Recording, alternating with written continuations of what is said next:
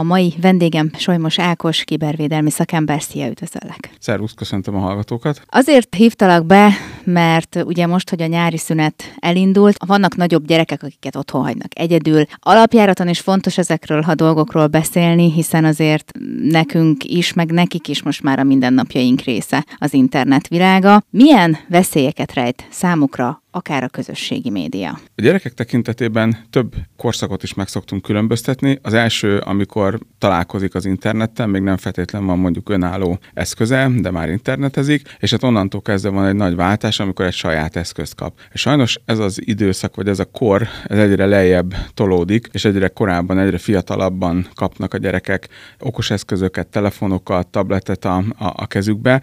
Sajnos akár már óvodás kortól is előfordul az ilyen, és ugye ezek szépen hozzájuk nőnek, ezek digitális pórászként működnek, nem engedik a, a gyereket, és hát igen, az szokott lenni a legfőbb probléma, hogy, hogy rengeteg időt töltenek ezekkel a kütyükkel, nem csak magával az eszközzel, hanem ugye az eszközön keresztül elérhető internetes szolgáltatásokkal, applikációkkal, egyebekkel, és hát innentől kezdve minden olyan dolog őket is fenyegeti, amiket ugye egyébként az internet világában megtapasztalhatunk. Különösen fontos az, hogy, hogy sajnos kialakultak olyan kiberbűnözői körök, akik kifejezetten gyerekekre utaznak, tehát azokat a platformokat használják, megpróbálják a gyerekeket behálózni, információkat kiszedni belőlük, és hát sajnos előfordul az is, hogy a gyerekek egymás között is egymásnak esnek, úgymond. Szóval nagyon sok minden van, amiről itt beszélni kell. Egy-két dolgot itt ki tudsz emelni, hogy mi az, amire oda kell nekik figyelni? Hát ha szülői oldalról közelítem meg, akkor az egyik és legfontosabb az maga az idő, tehát az eszköz használati idő, vagy az internetezési idő. Ez, hogy te is említetted, hogy hogyha egyedül hagyják a, a gyereket, vagy elmegy a gyerek mondjuk táborba, vagy ilyen helyekre, akkor ott félő, hogy nincsen meg ez a kontroll. Tehát a gyerekekkel mindenképpen meg kell beszélni, és, és akkor itt rögtön a legfontosabb dolgot ez az egész témakörrel kapcsolatban kiemelném, hogy, hogy a bizalom nagyon fontos, tehát hogy a, a szülő meg a gyerek azok tudjanak beszélni egymással. Nem hátrány, hogyha a szülő érti az, hogy miről beszél a, a gyerek. Sajnos a gyerekek, a fiatalok teljesen más applikációkat, más dolgokat használnak, mint a szülők, és sok esetben a szülőknek nincsen ideje, energiája arra, hogy ezeket a dolgokat lekövesse. Én is tapasztalom, nagyon sok előadást tartok szanaszét cégeknél, egyéb helyeken, és amikor fölteszem ezeket a kérdéseket, hogy egyébként tudják-e, a, akik itt szülők, hogy egyébként milyen applikációkat használnak a gyerekek, vagy konkrétan megnevezek applikációkat, hogy hallották-e ezekről, amit egyébként a gyerekek mondjuk 90%-a használ, és akkor így, így mondják, hogy hát lehet, hogy hallottam, de, de hogy sose láttam, még nem próbáltam ki, nem tudom, hogy milyen veszélyei vannak. Jelentő kezdve a gyerekek nem nagyon fognak erről a témáról egy szülővel beszélni, hogyha azt se tudja, hogy miről van szó. Mik ezek az applikációk egyébként? Hát ugye a,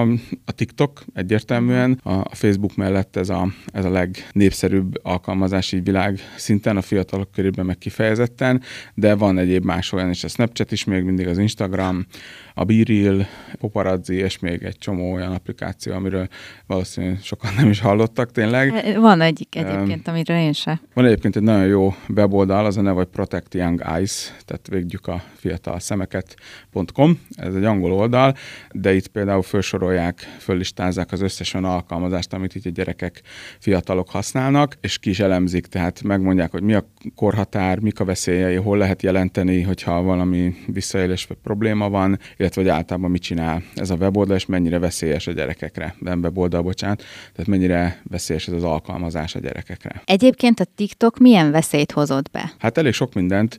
Ezt is kezdhetjük onnan, mondjuk ilyen kicsit ilyen geopolitikai dolog, hogy ez egy kínai alkalmazás, és hát a, a tulajdonos cég az, az, ahogy mondják, elég szoros kapcsolatot ápol a kínai vezetéssel. Minden adat ugye megjárja Kínát, bár ezt sok esetben tagadják, meg próbálják leplezni vagy, vagy tagadni, de azért ezt én nem vennék mérget erre. Korábban probléma volt az, hogy, hogy egyrészt úgy gyűjtött adatokat a felhasználókról, hogy ugye azok nem tudták ezeket, tehát geolokációs adatokat, meg egyebeket. Illetve ami a legfőbb probléma volt, hogy, hogy ugyan meg volt itt is határozva egy 13 éves korhatár, de hát ezt nem ellenőrizte semmilyen komoly módon az alkalmazás, és mai napig rengetegen vannak, akik ezen kor alatt használják az alkalmazást. És maga a TikToknak az egyik nagy ilyen hátránya vagy veszélye az, hogy nagyon rá lehet kattanni, tehát maga úgy van kialakítva, hogy pörgeti a, az ember a videókat, hogy nem veszi észre az idő múlását. Ráadásul ugye itt is egy mesterséges intelligencia, egy algoritmus figyel bennünket, miközben használjuk, vagy figyel a gyereket, miközben használja az alkalmazást, és azokat a témákat, az olyan típusú videókat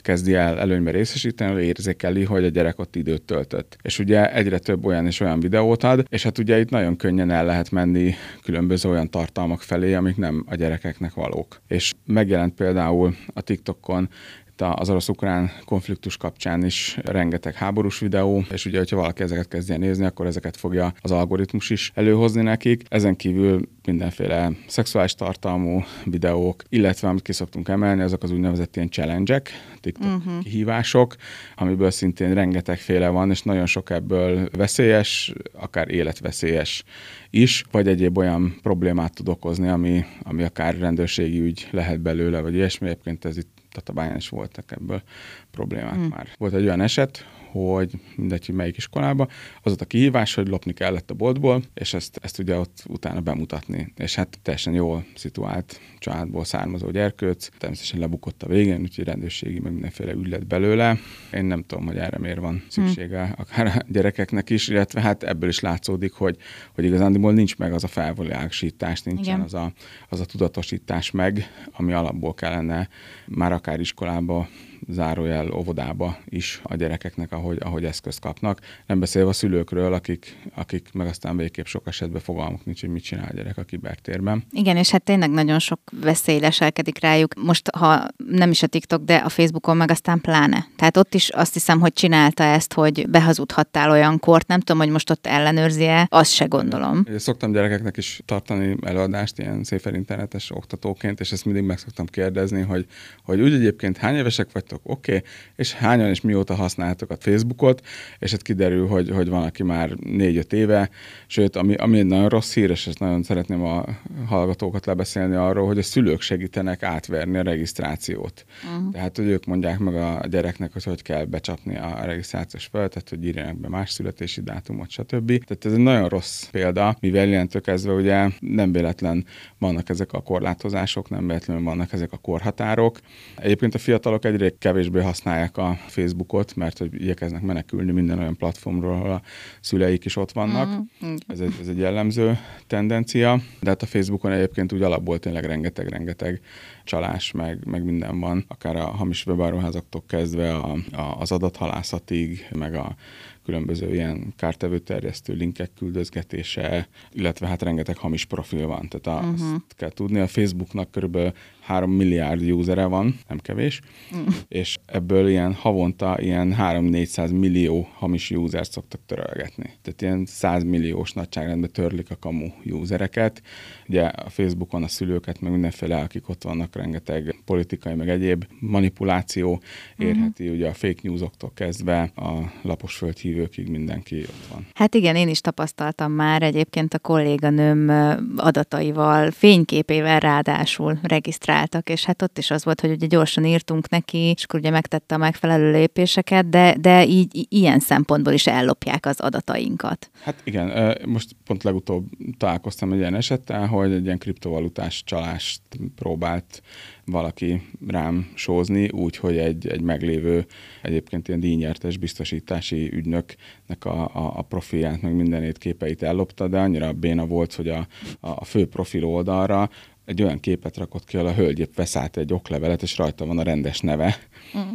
és, és teljesen más név alatt futott a, a profil, és ugye meg, én szoktam csalókkal levelezni, tehát az egyik Aha. ilyen kiberbiztonsági hobbim, hogy, hogy csalókkal levelezek, és, és erre is rögtön ráírtam, és akkor írta, hogy mit kell csinálni, hogy akkor ide-oda utaljak ennyit, meg ennyit, töltsem le ezt az applikációt, és akkor majd meg fogom látni, hogy egy pár héten belül ez hány, mekkora 100 dolláros nyereségeket hoz, aminek egyébként konkrétan az a vége, hogy ahhoz, hogy elutalja nekem ezt a pénzt, ahhoz le kell generáltatni nem tudom hány száz dollárért egy, egy PIN kódot, tehát ez egy teljes agymenés az egész, és csak akkor jutok hozzá, de hát ez kamu, ez az egész uh-huh. természetesen.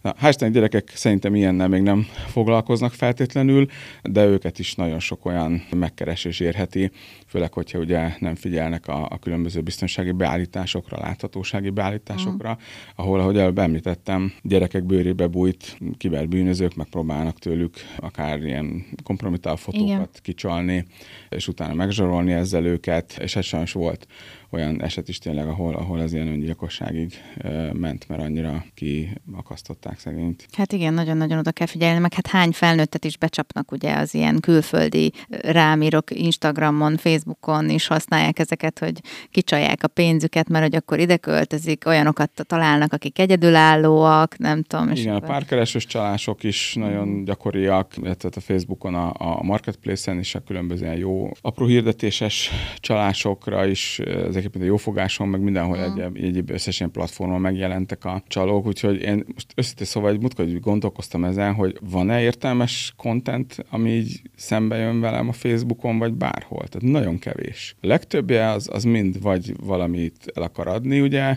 ami lehet jó, lehet rossz, de, de hogy nagyon nagy része az, az ilyen csaló, fake news, becsapás, átverés, szenzáció, hajhászás, és így tovább, és, és ugye igazán a gyerekek is ezt, ezt látják, uh-huh. és mhm. ebbe szocializálódnak, és hogyha ezt valamilyen csatornából nem töltjük le nekik, hogy ezekre kell odafigyelni, akkor hát rossz esetben ezeket elhiszik, és ugye ezek befolyásolják majd később a, a döntéseiket, vagy tényleg ez valamilyen hatással van rájuk, akár úgy, hogy megutálják az egész technológiát, az egész internetet, ami meg nem feltétlen jó. Igen, hát van egy ennek jó oldala, meg rossz oldala is, ugye csak meg kell találni azt, hogy hogyan tudunk igen, és ugye az, hogy ehhez képest az iskolákban mondjuk azt tanítják, hogy a alaplapon a rendszerbusz az hány bittel kommunikál az a, processzorral, miközben a gyerek már egyébként TikTok videókat gyárt, meg, meg, meg nem tudom, miket csinál. Szóval, és ezek a témák, amik, amik itt vannak, ezek, ezek én úgy tudom, hogy nem nagyon jelennek meg továbbra sem a, az oktatásban, se a pedagógus képzésben. Pont most a Széfer Internet oktatók csoportjába levelezünk arról, hogy szeretnénk egységes tananyagokat készíteni, és ugye a, a széferinternet.hu oldalon lehet rendelni iskoláknak, osztályoknak ingyenes oktatást, ahol mi szakértők ingyen és bérmentve kimegyünk, és, és ott mesélünk a gyerekeknek, szülőknek, pedagógusoknak ezekről a dolgokról, és hát egy nagyon hosszú lista van, hogy mik azok a témák, amikről beszélni kell. Mm. És tényleg az a döbbenetes, hogy ugye a gyerekek aktívan használják mint ilyen ugye, digitális benszülöttként használják már ezeket az eszközöket, meg alkalmazásokat, és a, a szüleiket abszolút a kenterbe verik, és hát a veszélyeket meg vagy megtanulják a saját bőrükön, vagy jó esetben, hogyha összefutnak egy-egy ilyen képzéssel, akkor, akkor ott, de egyébként nem nagyon van forrásuk. Igen, és hát most az a tapasztalat, hogy ugye te is mondtad, hogy már minél, tehát hogy az az idő, amikor már, már ilyen eszközöket adnak a gyerekek kezébe, az lecsökkent, és már egy három-négy éves gyerek jobban tudja sokszor, hogy mit hova kell kattintani, mint mondjuk a felnőtt, csak néz nagyokat, hogy úristen, hát ezt is lehet, vagy te ezt is tudod. Igen, és ennek egyébként teljesen más hátránya vagy veszélye van, hiszen ugye a gyerekkorban egy csomó minden fejlődik, akár az agyi fejlődés, akár a testi mozgásfejlődés vagy egyebek, és ezeknek nagyon kemény következményei vannak, hogyha ha olyan kisgyerekkortól digitális eszközt adunk a, a gyereknek, ahol, ahol egyrészt az inger küszöbe egész máshol lesz, ha utána odaadunk egy könyvet neki, akkor az nem lesz érdekes, mert az nem mozog, billog, stb. nem fog olvasni, illetve hogyha ha fizikailag egy helyben van, mert arra azt szokta meg, hogy őt most beültetik a sarokba, odaadják neki a tabletet, és lehetőleg ne mocorogjon el onnan, akkor nem fog kúszni, mászni, rohangálni, fáramászni egyebek, és nem fejlődnek ki képességek, készségek, amik az íráshoz, olvasáshoz, számoláshoz kellenek, és utána a szülő meg csodálkozik, hogy a gyerek miért nem, miért nem tud olvasni, miért nem tud feladatot értelmezni, miért gyenge matematikából, egyebekből, és ez, ez tök egyértelműen visszavezethető erre, csak ezzel már nem lehet mit csinálni. Uh-huh. Tehát 5-6 évvel később már nem fogom tudni visszaforgatni az időt, hogy kivegyem a gyerek kezéből a tabletet, és erről igazándiból ilyen szájhagyományok vannak, meg rádióban, itt-ott cikkekbe megjelennek, de nagyon szervezetten nincsen erre fölhívva a, szülőknek a figyelme. Hát igen. Sajnos ugye nyilván ennek is megvan az oka, hogy valaki miért csinál ilyet, de igen, nagyon-nagyon sok esetben előfordul, hogy így akarják a gyereket lekötni sajnos. Egyébként ugye mondtad, hogy jársz milyen előadásokat tartani a gyerekeknek. Mi a tapasztalatod a gyerkőcök? Mennyire tudják, hogy milyen veszélyek leselkednek rájuk, és egyáltalán mennyire érdekli az őket, hogy hogyan tudják magukat ezzel szemben megvédeni? Sok mindent ismernek, nagyon sok mindennel már összefutottak. Ez, ez egy még érdekesebb dolog, hogy egyébként hallomásból, meg a családtól, meg innen onnan azért hallanak dolgokat, tehát tudják, hogy mi ez a vírus, de egy csomó alapfogalma nincsenek tisztába. És magával azzal nincsenek legfőképp tisztába, tényleg az adatoknak a, a védelmével. Osztályon belül tudják egymás jelszavait, egymás kódjait, ugye ebből kifolyólag azért néha vannak egész komoly ilyen összecsapások, úgymond, úgyhogy ők ezt így, így megélik. Igazándiból, mivel nincsen nagyon tudatosan ez így oktatva nekik, vannak, amiről hallottak, vannak, amiről tapasztaltak, ha már van tapasztalatuk, akkor komolyabban veszik, de ezzel együtt szerintem rengeteg-rengeteg olyan adat van kint a gyerekekről, ami, ami egyrészt az ő hibájuk is, mert, mert mondjuk nem jól állítják be mondjuk egy Insta fióknak a beállításait, vagy azt tipikusan szoktam tapasztalni, hogy ha mit elfejti a jelszavát, akkor nem használja a jelszó visszaállító lehetőségeket, hanem azt úgy hagyja, és akkor csinál egy másikat. És akkor van három-négy fiókja már, ahol a rossz beállításokkal ott vannak az ő régi adatai, régi fényképei, hozzászólásai, és de azt már nem használja, de egyébként elérhető. És ez ugye mind ilyenkor azért, hogyha valaki végez egy ilyen kis kutatást, hogy valakinek utána akar nézni, akkor ezeket mind meg lehet találni. Ez az egyik. A másik, hogy a szülők rendkívül felelőtlenek. Van egy ilyen kifejezés, most már jó pár éve használják ezt az oversharenting nevű fogalmat, aminek az a lényege, hogy egy csomó szülőnek ilyen megosztási kényszere van, hogyha lement a gyerekkel a, nem tudom, fagyizni, és arról nem oszt meg fotót, akkor az meg se történt, és akkor ő rossz anya, mert ő, ő nem csinál semmit a gyerekével gondolja, hogy mások ezt gondolják róla, mert nem posztol róla az interneten. Közben meg kiteszi hogy a gyereket olyan dolgoknak, ami később, főleg mondjuk egy rossz beállítás kapcsán, az elég komoly problémákat tud fölvetni. Ráadásul azt nagyon kevesen tudják, vagy gondolnak abba bele, hogy mondjuk a, akik pedofilok meg egyebek, azoknak nem feltétlenül egy, egy mesztelen gyerek uh-huh. fotója kell, hanem egy bármilyen gyerek fotója beindíthatja a fantáziókat, és ezért az összes ilyen nyilvánosan elérhető kép, az, az volt egy ilyen kutatás, egy pár éve hallottam, hogy, hogy átlagosan fél óra alatt kötnek ki ezek a képek a, az ilyen pedofil fórumokon. Úgyhogy nagyon oda kéne figyelni azokra a láthatósági beállításokra, hogyha valaki posztol is valamit, akkor azt ne teljesen nyilvánosra tegye, hanem megvannak ennek a beállítási lehetősége, hogy csak az ismerősök Igen. lássák, vagy, vagy csak a család, hogyha létrehozunk egy ilyen csoportot. Szóval, hogy a szülőknek is ebbe óriási felelőssége van, és hogyha tényleg majd 5-6-8 év múlva viszont fogja látni magát egy ilyen nyilvános kereső találatokba, akkor a bocsúnya összeveszések lesznek valószínű. És nagyon nehéz onnan kiírtani, a, ami egyszer már így kikerült. Én szoktam azt mondani, hogy a tubusba fogkrémet már nehéz visszanyomni. Tehát, hogyha valami elterjedt az interneten, akkor az... Hát igen, ezt hívják a digitális lábnyomnak, nem? Így van, így van, igen. Igen, csak erről, amíg a gyerek tehát még a, szoktam ezt is látni, hogy, hogy a gyerek engedélyével tettem fel ezt a képet. Most mit tud egy öt éves gyerek arról, hogy, hogy most egyetem mi az internet, meg hogy mi lesz ennek a következménye, meg tök jó fej a szülő, hogy de így gyakorlatilag áthárítja a felelősséget az öt éves gyerekére, ami, aki meg fogalma nem lesz arról, hogy egyébként mihez adta az engedélyét. Szóval ez továbbra is a szülőnek a felelőssége egyértelműen, és nekik kellene odafigyelni, akár a, a saját digitális lábnyomukra. Ezek tényleg a különböző posztok, keresések, megosztások, a közösségi oldalon publikált dolgok magunkról, hogyha van saját weboldal, akkor a saját weboldalon publikált dolgok, de egyébként itt említeném például a sportegyesületeket, a sportegyesületeknek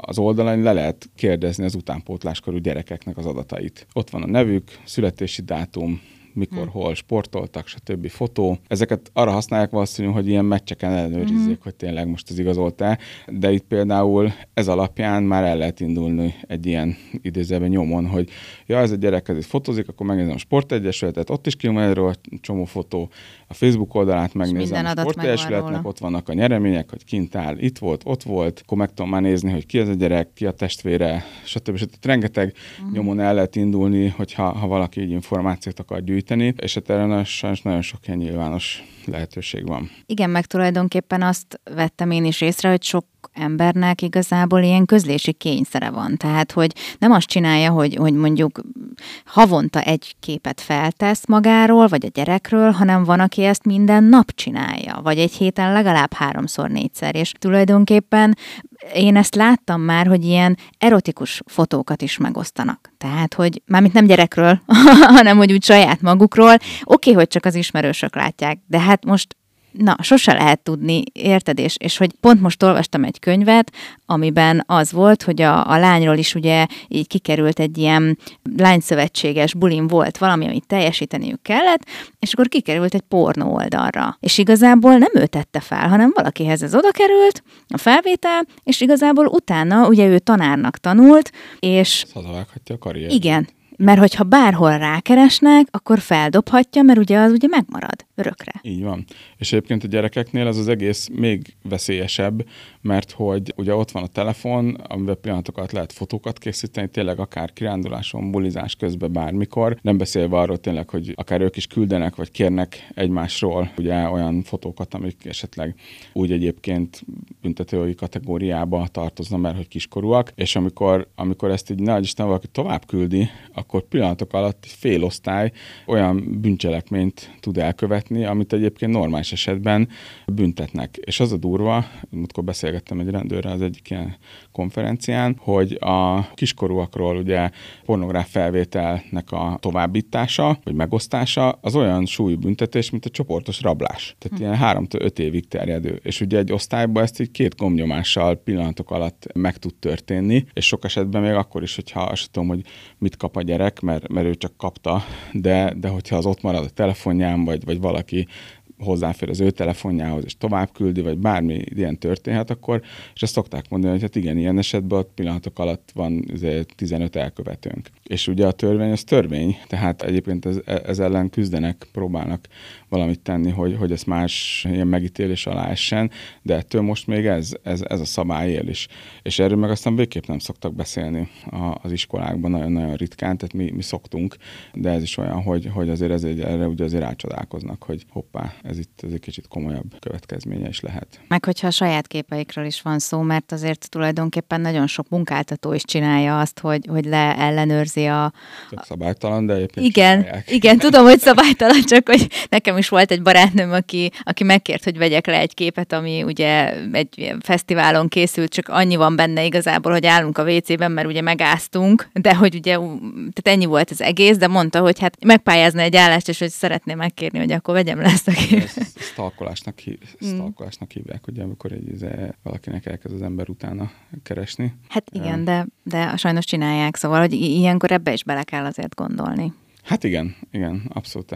És ami még érdekes, hogy ugye a gyerekek azért kommunikálnak egymással, meg vannak olyan platformok, ahol szintén kommunikálnak, és ott például idegenekkel is pillanatokat összefuthatnak, ami általában a szülőknek a, a rémáma szokott lenni. Az én ismeretségi körömben is mesélték nemrég, hogy a, gyerekem, nem tudom, Discordon, vagy Robloxon, vagy nem tudom, valahol így, így játszott, és akkor, hogy, és akkor elkezdtek beszélgetni, és akkor kérdezett, hogy ja, egyébként van egy ilyen jó haverja a neten, aki, mit tudom én, egyébként 20 valahány évesnek mondja magát, és akkor ők szoktak így beszélgetni, és a anyuka meg nem, kapott cikrát, hogy úristen, úristen, mi ez, meg ki ez, és, és ugye van egy nagyon régi ilyen képregényszerűség, vagy ilyen karikatúra, hogy ül, ül két kutya a számítógép előtt, és akkor mondja az egyik a másiknak, hogy úgyse tudják róla, hogy csak egy kutya vagy, és ez tök igaz az internet, hogy senki nem tudhatja, hogy a, a másik oldalon ki van. Igen nem tudhatja, hogy ez most egy rendőr, aki be akarja mm. húzni a csőbe, vagy egy bűnöző, aki be akarja húzni a csőbe, vagy tényleg egy gyerek.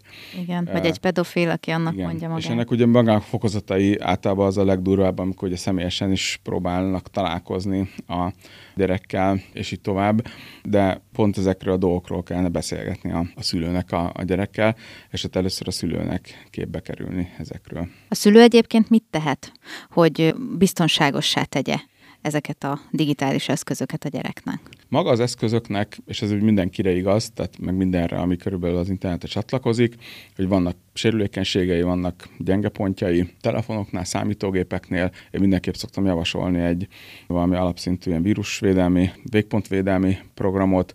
Ezekről rengeteg ilyen teszt van, meg ilyesmi, van fizetős, ingyenes, általában fizetős az jobb, mert hogy ahhoz van szolgáltatás, meg helpdesk, meg más funkciók, meg egyebek, újabb technológiák, de egy alapfokú egy ingyenes is első körben megteszi, és hát akkor vannak ugye a szülői felügyelet programok, ezek a, az NMHH-nak a, az oldalán egyébként meg ott egy nagyon komoly PDF-be össze vannak foglalva, hogy szülői felügyelet programok, és ott szerintem ilyen 40-50 ilyen program föl van sorolva, szépen be van kategorizálva, hogy ingyenes fizetős, mi mindent tud, és hát tényleg a, a legegyszerűbb, a leg ilyen Big brother programig minden elérhető, tehát akár a nyomkövetés, az SMS-ek, üzenet, elolvasgatása, de egyébként alapból is egy csomó olyan dolog elérhető már a telefonokon, ami, amik ilyen, ugye a képernyőidő, uh-huh. ami egy nagyon beszédes dolog.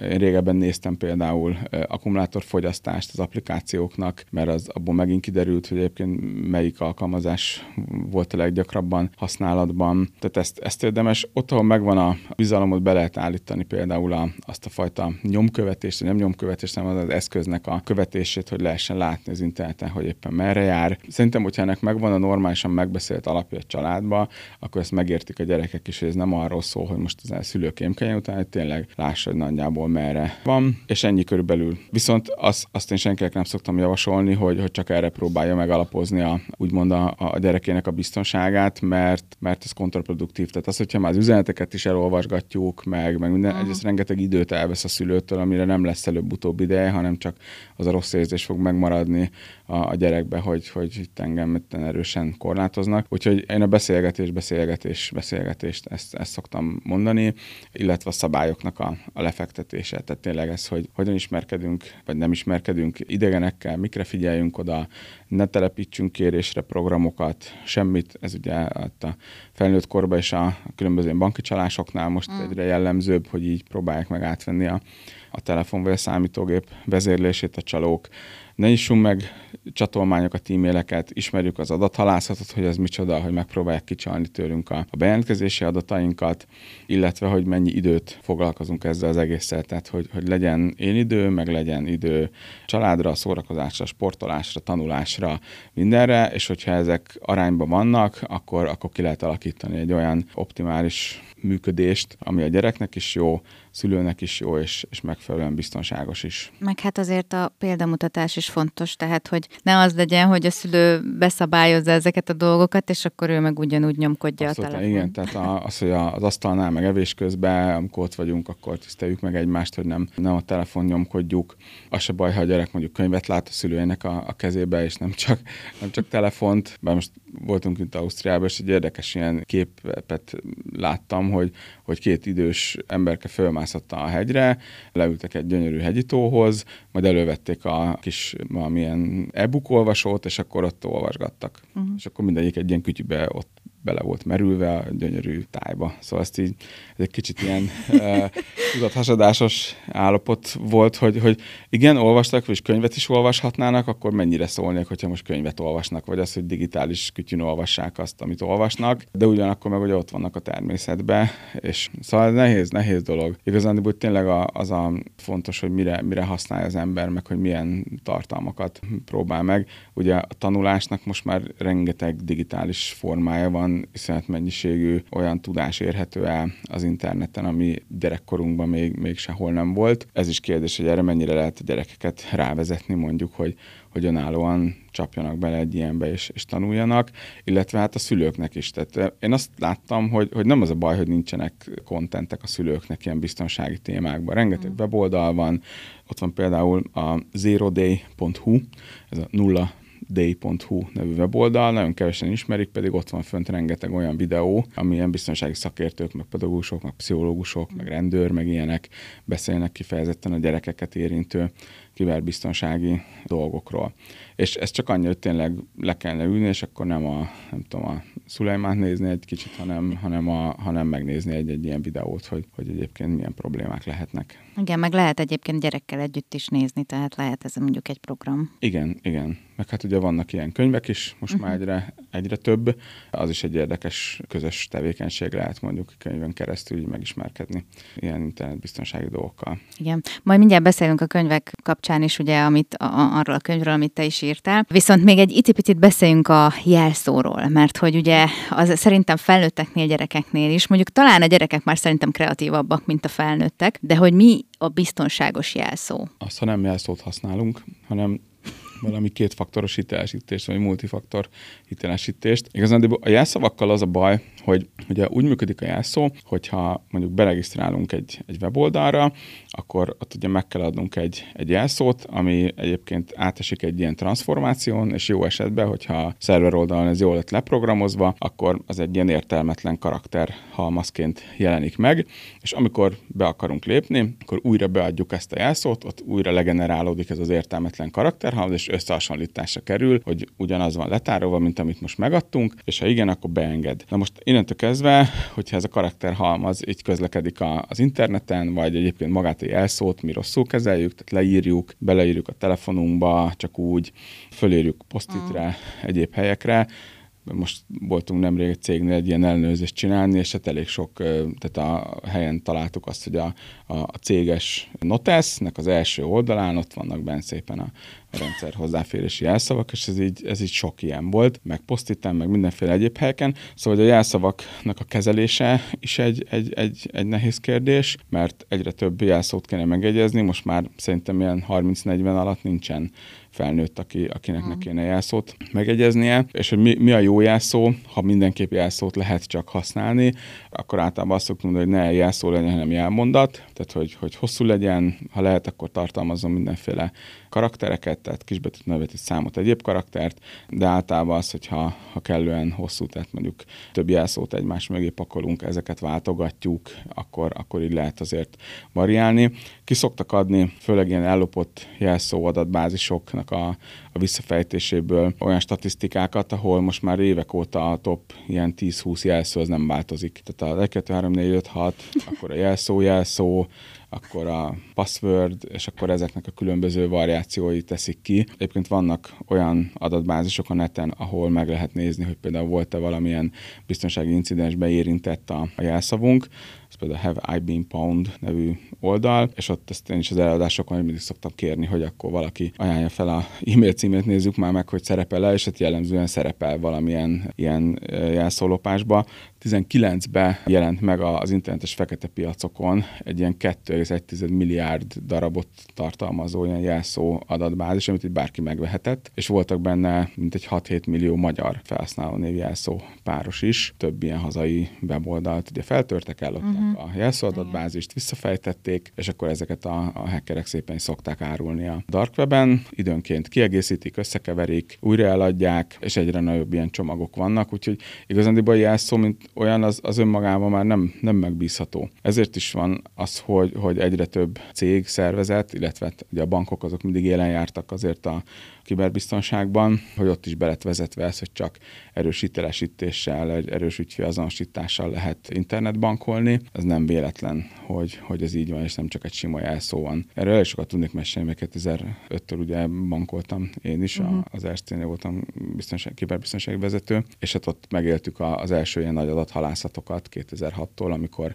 simán egy azonosító, hogy jelszóval be lehetett még lépni az uh-huh. internetbankba. Aztán ugye szigorodtak a feltételek, és hát most már ugye ott tartunk, hál' Istennek, amit sok felhasználó agymenést kap, hogy, hogy mennyi, mennyire nehéz használni ezt az egészet, de ez tényleg azért van, mert egyszerűen ezeket a jelszavakat, meg a rossz felhasznált gyakorlat miatt ugye több helyen használják ugyanazt a jelszót, na most ha egy weboldalon valahol kompromittálódott, akkor csalók onnantól uh-huh. kezdve ugye elkezdik próbálgatni a Facebookon, a Gmailen, a bankon, egyéb helyeken, és hogyha ugyanazt a jelszót használtam mindenhol, akkor azzal be fognak tudni lépni. Míg a, az ugye kétfaktoros hitelesítésnél, vagy a multifaktoros hitelesítésnél, ott általában van mindig egy ilyen egyszer használatos, rövid ideig élő kód, amit azért sokkal nehezebb ellopni, meg kitalálni, meg aztán végképp, és ezzel próbálják meg védeni a felhasználókat. Úgyhogy van egy olyan oldal, ez a Tufa Directory, 2fa.directory, ez a weboldalnak a címe, ott össze van gyűjtve rengeteg-rengeteg szolgáltatás típus, tehát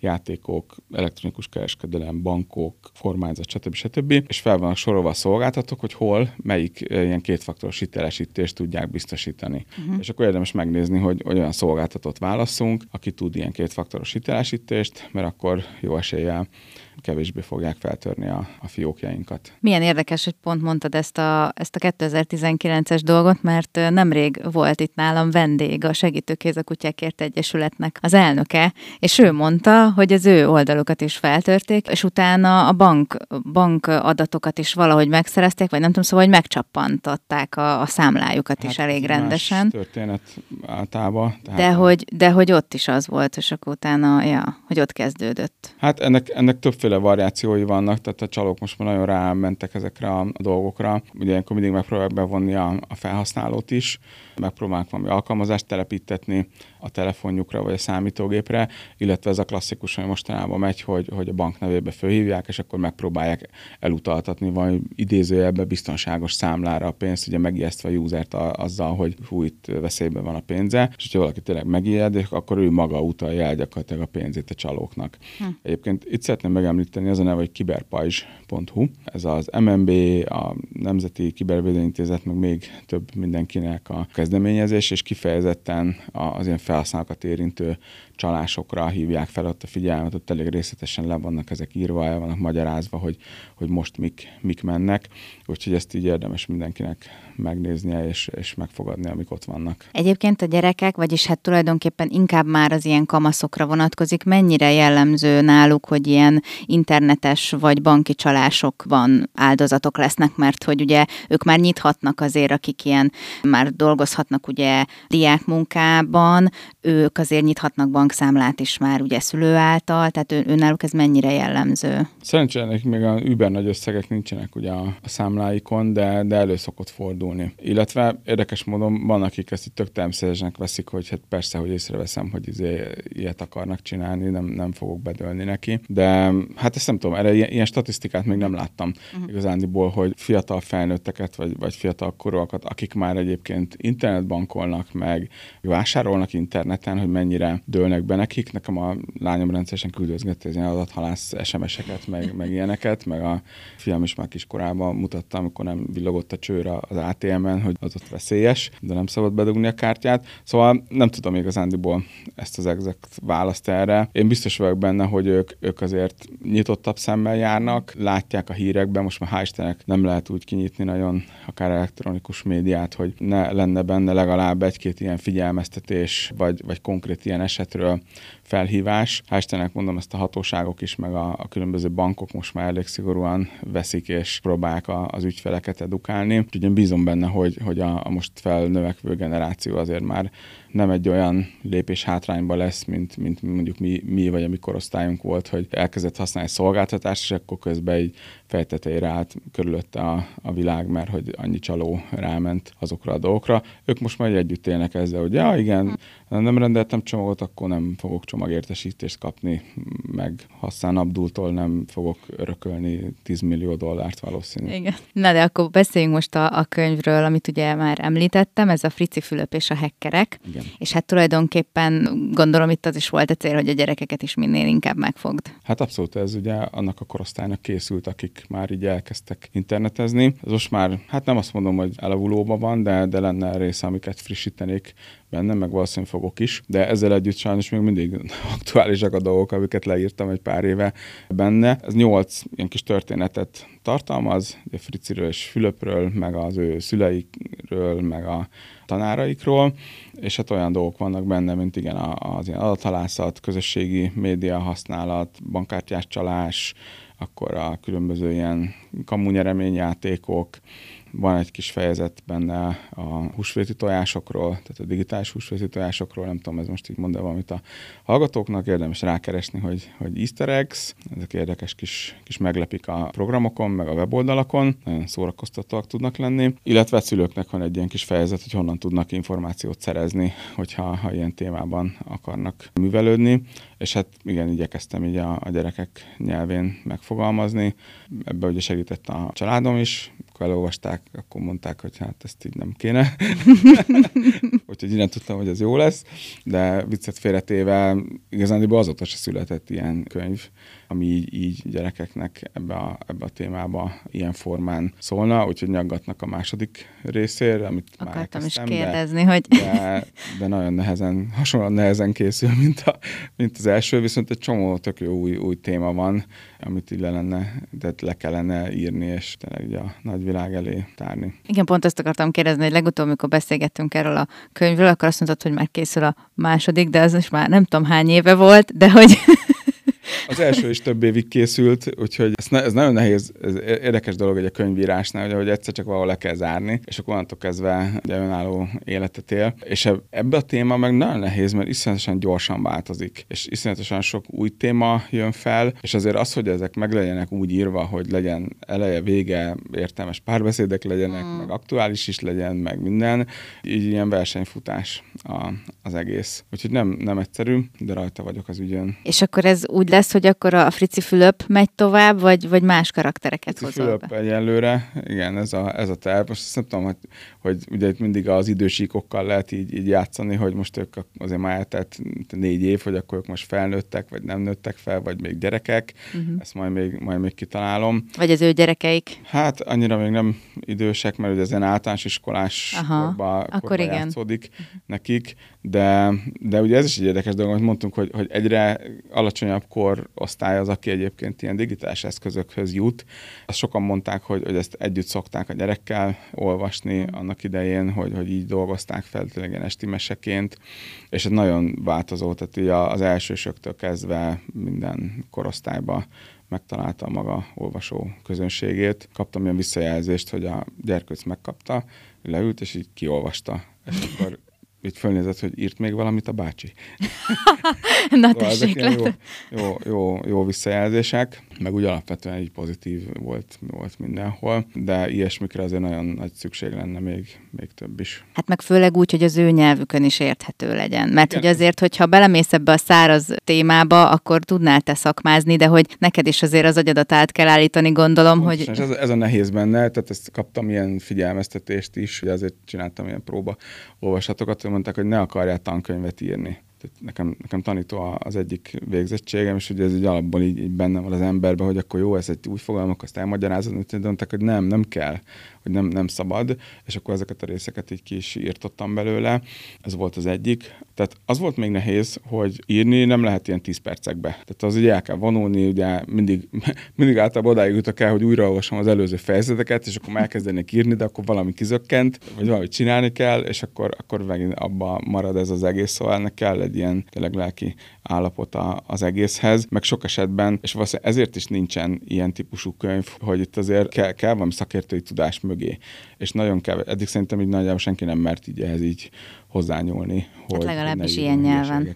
Igen, tehát mert, mert itt azért vannak szakkifejezések, ismerik hogy hogy működnek csalások, internetes technológiák adott esetben, és ezt nagyon nehéz megpróbálni tényleg úgy elmagyarázni, hogy ne elkezdjen az ember egy technikai white papert írni, de mellett meg a gyerek meg a szülő is megértse, hogy miről is szól ez, a, ez az egész. Na hát akkor minden esetre kitartást kívánok neked a, a könyvíráshoz, és hát remélhetőleg lesz majd azért ennek folytatása, mert tényleg nagy szükség van rá, főleg a mai tényleg felgyorsult változó világban. És hát köszönöm szépen, hogy itt voltál, és hasznos tanácsokkal láttál el minket. Én is köszönöm szépen a lehetőséget.